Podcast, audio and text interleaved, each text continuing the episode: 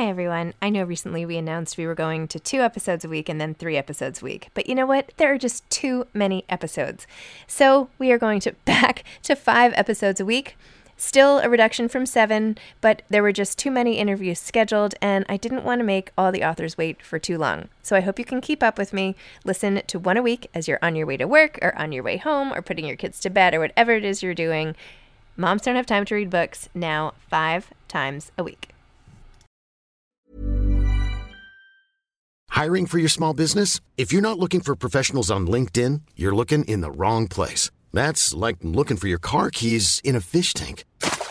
LinkedIn helps you hire professionals you can't find anywhere else, even those who aren't actively searching for a new job but might be open to the perfect role. In a given month, over 70% of LinkedIn users don't even visit other leading job sites. So start looking in the right place. With LinkedIn, you can hire professionals like a professional. Post your free job on linkedin.com/people today. Hey, it's Ryan Reynolds, and I'm here with Keith, co-star of my upcoming film, If, only in theaters May 17th. Do you want to tell people the big news?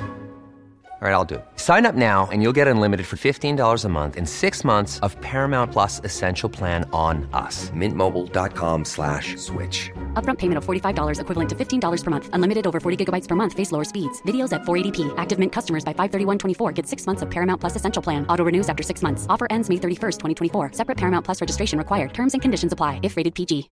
Imagine the softest sheets you've ever felt. Now imagine them getting even softer over time. That's what you'll feel with Bowl and Branch's organic cotton sheets. In a recent customer survey, 96% replied that Bowl and Branch sheets get softer with every wash. Start getting your best night's sleep in these sheets that get softer and softer for years to come. Try their sheets with a 30-night guarantee. Plus, get 15% off your first order at bowlandbranch.com. Code BUTTERY. Exclusions apply. See site for details.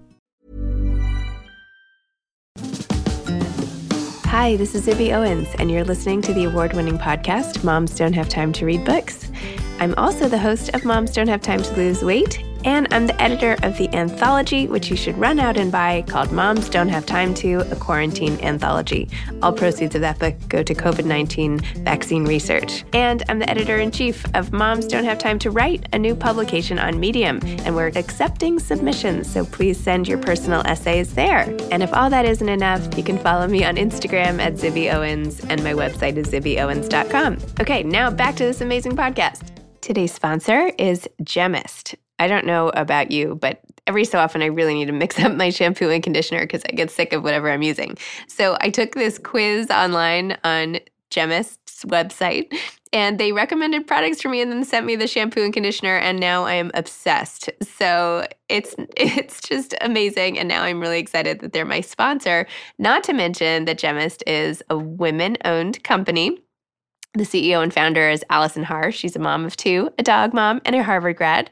It's a subscription service, so I don't even have to think about when I'm running out, as opposed to trying to squeeze out those last little drops from the containers and having nothing left. And they're quality ingredients, which are sulfate-free, paraben-free, dye-free, never tested on animals, and manufactured in the U.S., so that's all awesome. And it's shipped right to me, and will be to you as well. And it looks and smells amazing. So definitely try it out. If you're ready to have the best hair of your life, try Gemist. And right now, my listeners can give Gemist a try and get 20% off their shampoo and conditioner subscription. So go to Gemist.com, get your personal recommendation, who doesn't love a quiz, and enter Zibby, Zibby, at checkout for 20% off and free 2-day shipping. That's Gemist.com,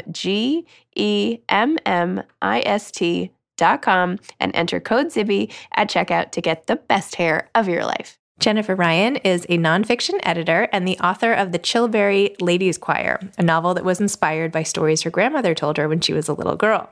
Her latest book, The Kitchen Front, is an unforgettable novel, truly, about a BBC-sponsored wartime cooking competition during World War II, where the grand prize was a job as the program's first female co-host.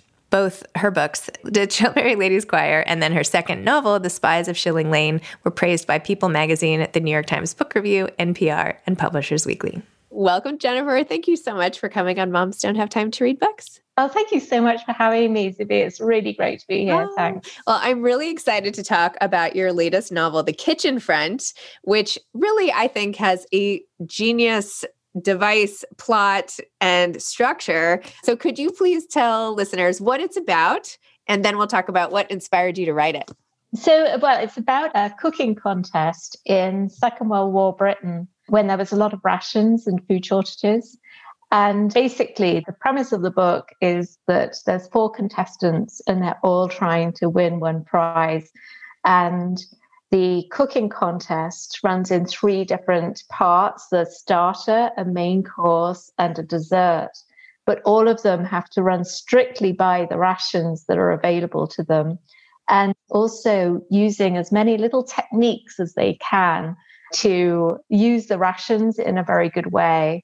And it's basically, I kind of came up with the idea because I wanted to showcase all of these amazingly creative ways that housewives and cooks in the Second World War kind of got through the whole rationing system. And yeah, so that's kind of how it all started. Well, it's so neat because it's like you made it Top Chef World War II version. Do you know what I mean? Like you create the show and then you see, even with the rations, I mean, I couldn't believe you listed them somewhere. And of course, now I can't find them, but just how little people had to work with. I mean, it was really crazy how little a whole family would get for a given week. And you said like per adult. So I think it was per a child older than, what was it, 8 or 12, they would get a certain amount of meat and a certain amount of sugar and a certain amount of, you know, everything. And I think about like how impossible it is to feed my kids now with like all the food in the world. I mean, not really, but you know what I mean? Like with like the supermarkets full of options, right? And then to have, anyway, tell me a little bit about did you make these recipes? Because one of the things, and sorry, I'm rambling a little here because I'm like really excited, but one of the things I thought was so cool about this book is that you have recipes at the end of every chapter when you're talking about the different women, like Fenley Factory's curried salt cod and all these different like hominy pie and everything. Where do these recipes come from? Let's start with that. So most of them came from the Ministry of Food. There was a scary sounding thing in the Second World War. And right at the beginning of the Second World War, the British government, they realized there was going to be a food issue. And I think everyone in Europe had almost the same problem and they dealt with it in different ways. But the British government, they were all over this. They were like, okay, we don't want people to starve because that'll lose us the war. And so they put an awful lot of effort into it. And it was very draconian. I mean, really, they basically took over all the farms, told all the farmers what they had to produce. And then they took over all of the shops and basically said, right, this is what you have to sell. And this is, you know, everyone had a ration book and they had to, you know, very strictly abide by the whole ration book system. And it was, yeah, so I came across, there was an awful lot of leaflets and recipes that they printed in order to try and get the whole population on their side with the whole rationing thing. So a lot of them are Ministry of Food originals. Yes. Wow. So, and I know in your bio it said that you and your daughters love to cook. So did you actually make any of these yourself? Of course. You know what? Okay. There is nothing as so bad as writing a book about cooking, because you just end up thinking, I wonder what that tastes like. And you just end up like lunchtime. I had mushroom soup for so long. The mushroom soup recipe is so tempting. And but there were other things as well. There was all of the cakes. We did all of the cakes plus more. We kind of trialed an awful lot of extra cakes that never made it into the book as well. And yeah, no, it was great fun. But I also got a couple of recipe checkers as well to recipe check some of the more complicated ones, just to make sure the balance of ingredients worked well and everything, so that people could actually make them. You should take some of the ones that didn't make it into the book and put it on your website. I should. You know? That is a great idea. That's brilliant. A little bonus content, you know. Yeah, no, definitely. There was an awful lot of eggless cakes in different guises. So that was quite good. One thing that I didn't try some of the more unusual ones, like sheep's head roll. I don't think you can even buy a sheep's head these days. Where would you go? You know? Yeah, I don't. Whole Foods. I don't want to know where you would go. Yeah. Whole Foods. Yeah. Oh my gosh. And I know that, so your grandmother used to tell you stories about World War II, is this right? Yeah. Did she inform some of the backdrop for this novel? Oh yeah, no, very much so. She just loved cooking, and she was like renowned in our family as the big cook, you know, the one who could make the gravy that's just perfect and everything. And we called her Party Granny actually, because she loved hosting parties and things. And she would make the most amazing spreads and keep everyone, you know, very fed and everything. And she very much had this idea that you nourish who you love, you know, and, you know, giving someone food and feeding is how she demonstrated her love for us, I think, as her family, but everyone, I think. She talked about cooking a lot and did a lot of cooking. And her cooking was very different from, say, my mother's, or what we would cook today. And a lot of that was because rationing went on in the UK until 1954. So she would cook an awful lot with offal. There was a lot of offal recipes, and there was an awful lot of meat fat as well. So lard, she would cook a lot with lard and suet and things, and put it into pastries and puddings and things like that. And I mean, it was just a very different type of cooking that she would do. And it always sort of intrigued me. And then when I started looking into the Second World War, I was like, of course, this is exactly what she used to cook. And these are the reasons why. And I suppose in a way, you know, there's an element as well in the book, which is like there's a legacy of, you know, passing down traditions from generation to generation. And that, you know, her recipe book, her cooking book, my mother has it. And it's just this wonderful feeling that there's this knowledge and tradition that is passed down. And I really wanted to, you know, bring that back to life and everything. I have in my kitchen, I have the whole container case with all of the note cards of my grandmother's handwritten recipes, you know, and all the things that she pulled out of magazines and newspapers back in the day. She would be probably 90 something at this point, but no, I love it. And you can take them out and they're all yellowed, and they're probably not things I would necessarily want to eat, but there's cakes in there that are amazing. And I remember her making, and it's just so nice to have that record of another time and place. I should put it in a book, or I should do something cool with it, but I haven't.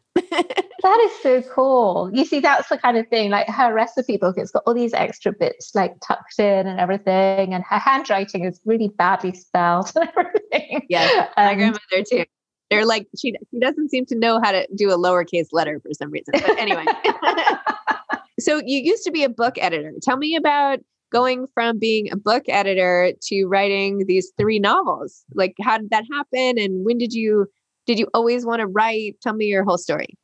So I always did want to write. I think particularly after I became a book editor, because there's something about really writing and editing somebody else's work. And I think it just makes you think, I can do this, you know, I can do that. I think it's something I've always, in the background, I've always wanted to do, but I was like, oh no, but I would never be able to do that. And then when I became an editor, I thought, oh, well, maybe I could. So I always started, you know, right back in my 20s, I started kind of writing little bits and pieces and everything, and writing novels that never got finished. And after I had my first daughter, and I thankfully gave up work for a little while, and suddenly I was like, right, this is it. This is my chance to do something. I was doing a bit of part-time editorial work at the time.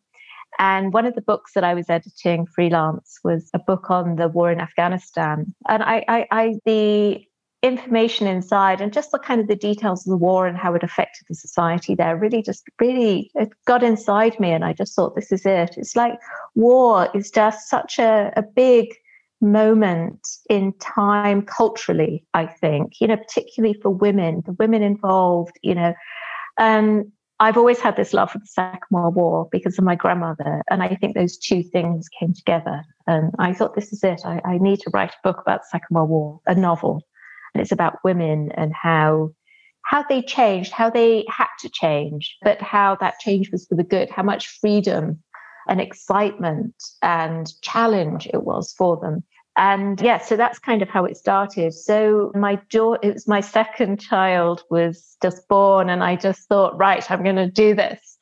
And it's a difficult time to start writing a novel. But luckily, my youngest daughter was quite, she slept well. So I had every nap time, and you just snatch like 10 minutes here, 10 minutes there, and do the best you can, really. I set up my desk at the end of the dining room table where it still is today. And because many of us have those stubborn pounds that seem impossible to lose, no matter how good we eat or how hard we work out. My solution is PlushCare. PlushCare is a leading telehealth provider with doctors who are there for you day and night to partner with you in your weight loss journey. They can prescribe FDA-approved weight loss medications like Wegovy and Zepbound for those who qualify. Plus, they accept most insurance plans. To get started, visit plushcare.com/weightloss. That's plushcare.com/weightloss. I'm Sandra, and I'm just the professional your small business was looking for. But you didn't hire me because you didn't use LinkedIn Jobs. LinkedIn has professionals you can't find anywhere else, including those who aren't actively looking for a new job, but might be open to the perfect role, like me. In a given month, over 70% of LinkedIn users don't visit other leading job sites. So if you're not looking on LinkedIn, you'll miss out on great candidates like Sandra. Start hiring professionals like a professional. Post your free job on linkedin.com/people today. This episode is sponsored by BetterHelp. Sometimes we all have stuff we need to get off our chests. Even if we don't think it's interfering with our daily life, there are some things you just haven't processed, be it grief or trauma, eating disorders, anything. It might be time to work on those things, and I have a solution for you. Therapy. Online therapy by BetterHelp. It's designed to be convenient, flexible, and suited to your schedule. I took the brief questionnaire online where there were, 20 questions. It didn't take long at all, maybe 3 minutes. And then I got matched with a therapist who could help me work on whatever. I picked trauma because even though it happened in 2001, I am somehow still not over the loss of my friend on 9/11. And it is what it is. BetterHelp is going to help, and I am so excited, especially because with my special code, instead of $80 a month, it is 10% off, $72 a month, which is so much less than traditional therapy, and you'll get a perfect therapist for you. There are 35,000 therapists to choose from, so you'll find the right one. Get it off your chest with BetterHelp. Visit BetterHelp.com/MomsDon'tHaveTime today to get 10% off your first month. That's BetterHelp, HELP.com/MomsDon'tHaveTime. We live in an open plan house. You can keep an eye on everything when you're, there. So you can kind of coordinate some kind of playing activity and kind of come back, have a quick, or you can have people at the other end of the table doing their homework or, some sort of art project, and everything. So there's been an awful lot of that. And the big moment for me was when my youngest went to preschool, and suddenly I had like these 3 sacrosanct hours, and I would never let anything get in the way of those 3 hours, So, yeah, now they're a bit older, so it's a bit easier now, and with... How old are they now? They are, so the youngest is 11 and the eldest is 15, yeah. So, okay. Yeah. Yeah, I thought this was going to be my year. This was my year when my littlest was starting kindergarten. So I have 2 seventh graders and a first grader and a kindergartner.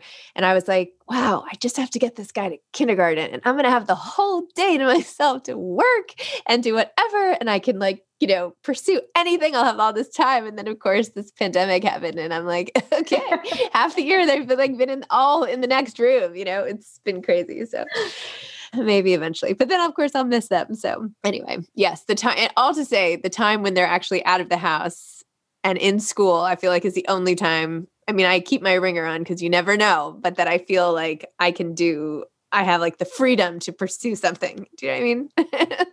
I do. But in a way, that's what I had to do with, is just kind of walk away from that idea and just think, right, yep, I can do it with them just over there.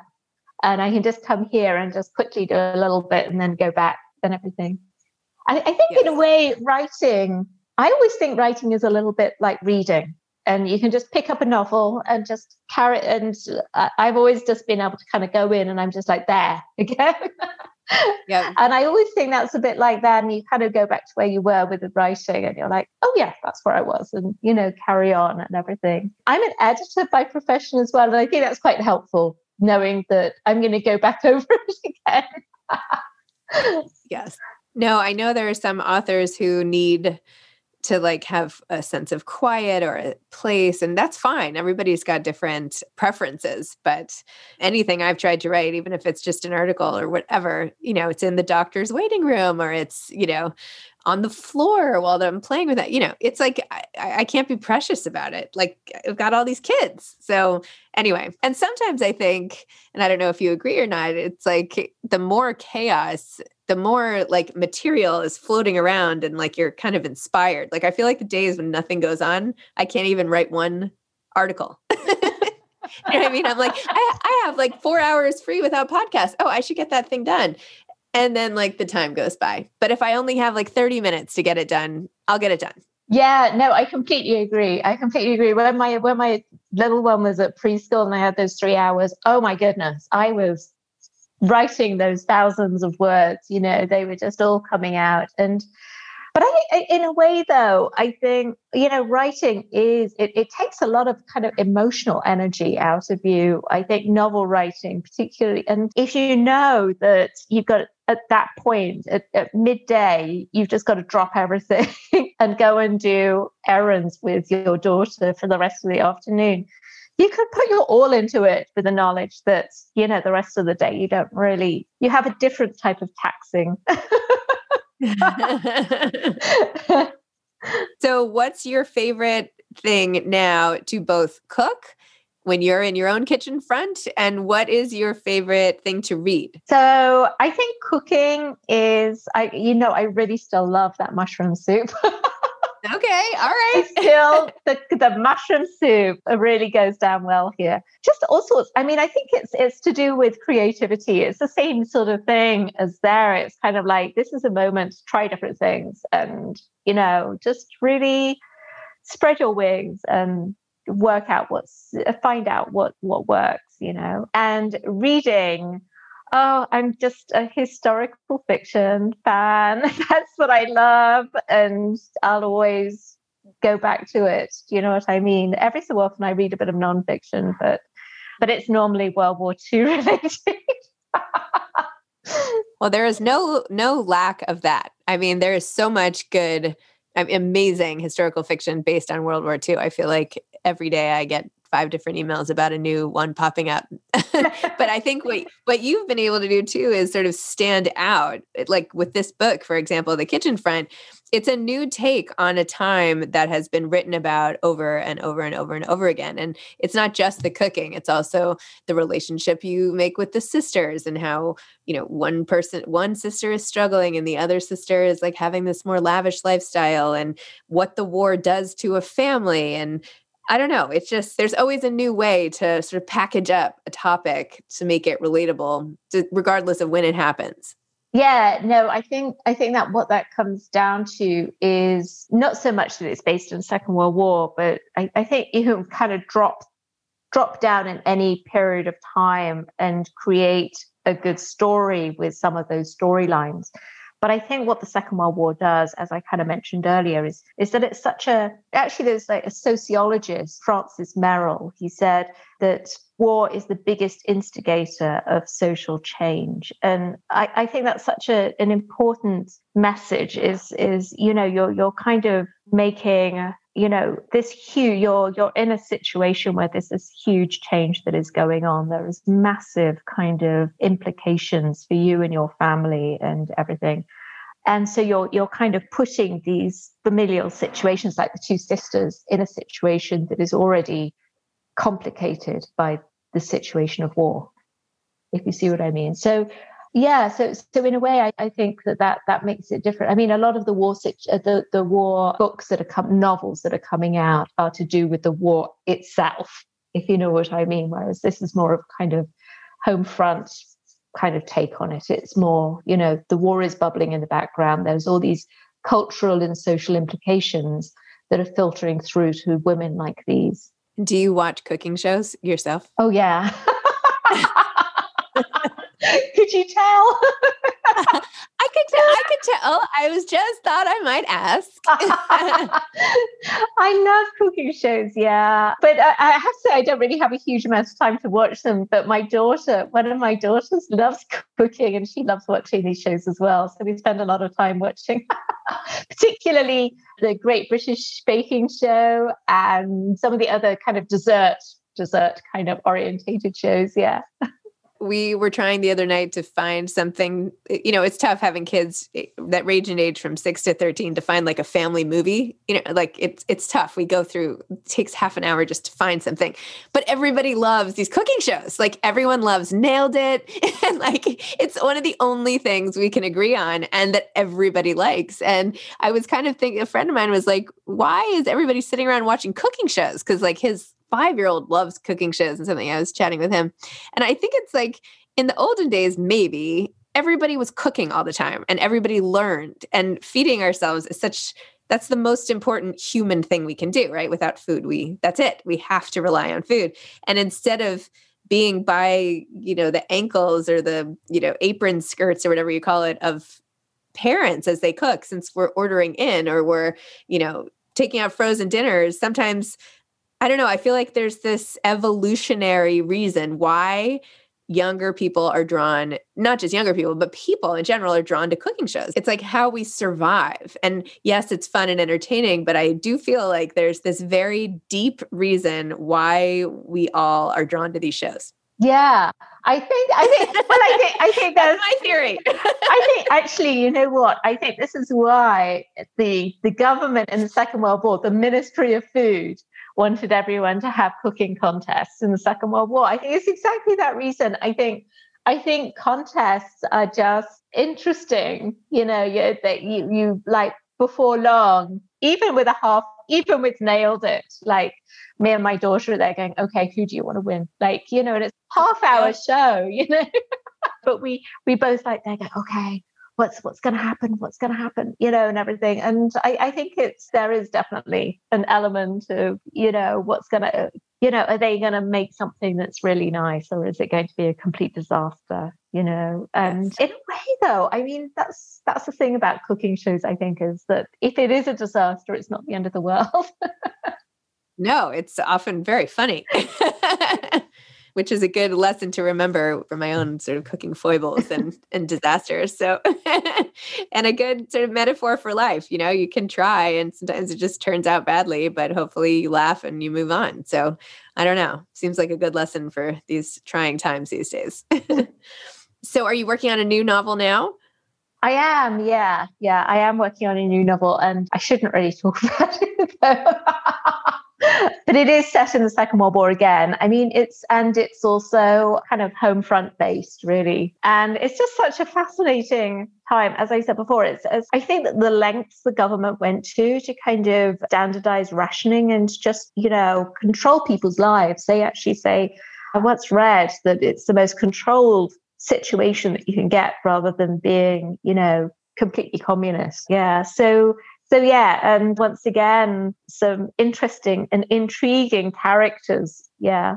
Excellent. Oh, I'm excited. Do you have any advice for aspiring authors? I think finish something.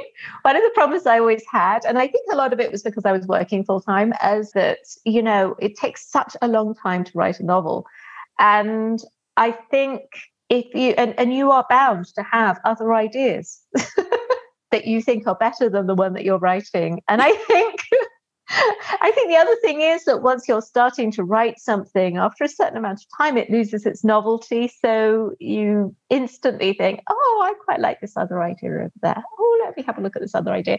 And when really you need to just focus on one thing and just finish it. Yeah. I just started this online publication for Medium. It's called Moms Don't Have Time to Write. And I think you should write a piece for it called When Novels Lose Their Novelty, and like how to stay focused. So if you're interested, or if not for me, for someone, I think that would be a very inspiring piece of writing advice. So Anyway, think about it. All right. Well, Jennifer, thank you so much. This was so fun. And I'm so glad we got to talk about your book.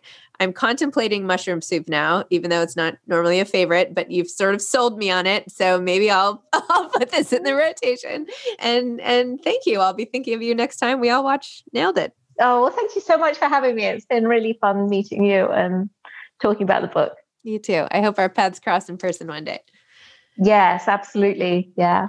Okay. Well, have a great day. Thank you. You too. Bye. Okay. Bye-bye. Today's sponsor was Gemist, Gemmist.com. Give it a try. 20% off their shampoo and conditioner subscriptions. Go to Gemmist.com and get your personalized recommendation. Enter Zibby at checkout for 20% off. Thanks for listening to this episode of Moms Don't Have Time to Read Books. Don't forget to follow me on Instagram at Zibby Owens and at Moms Don't Have Time to Read Books. Also sign up for my newsletter at zibbyowens.com and sign up for my virtual book club and meet lots of authors on Zoom every other week. Thanks so much to Steve and Ryan at Texture Sound for the sound editing. And thank you to Morning Moon Productions for providing this fantastic intro and outro music.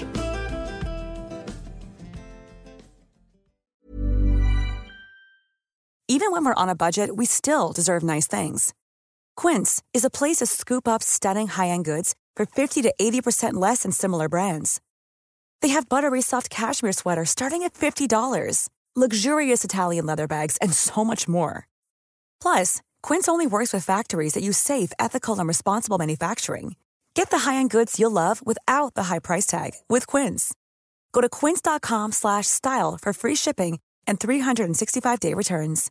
Imagine the softest sheets you've ever felt. Now imagine them getting even softer over time. That's what you'll feel with Boll & Branch's organic cotton sheets. In a recent customer survey, 96% replied that Boll & Branch sheets get softer with every wash. Start getting your best night's sleep in these sheets that get softer and softer for years to come. Try their sheets with a 30-night guarantee. Plus, get 15% off your first order at bollandbranch.com. Code BUTTERY. Exclusions apply. See site for details. Hi, I'm Daniel, founder of Pretty Litter. Did you know cats tend to hide symptoms of sickness and pain? I learned this the hard way after losing my cat, Gingy. So I created Pretty Litter, a health monitoring litter that helps detect early signs of illness by changing colors, saving you money and potentially your cat's life. Pretty Litter is veterinarian developed, and it's the easiest way to keep tabs on your fur baby's health right at home. Go to prettylitter.com and use code ACAST for 20% off your first order and a free cat toy. Terms and conditions apply. See site for details.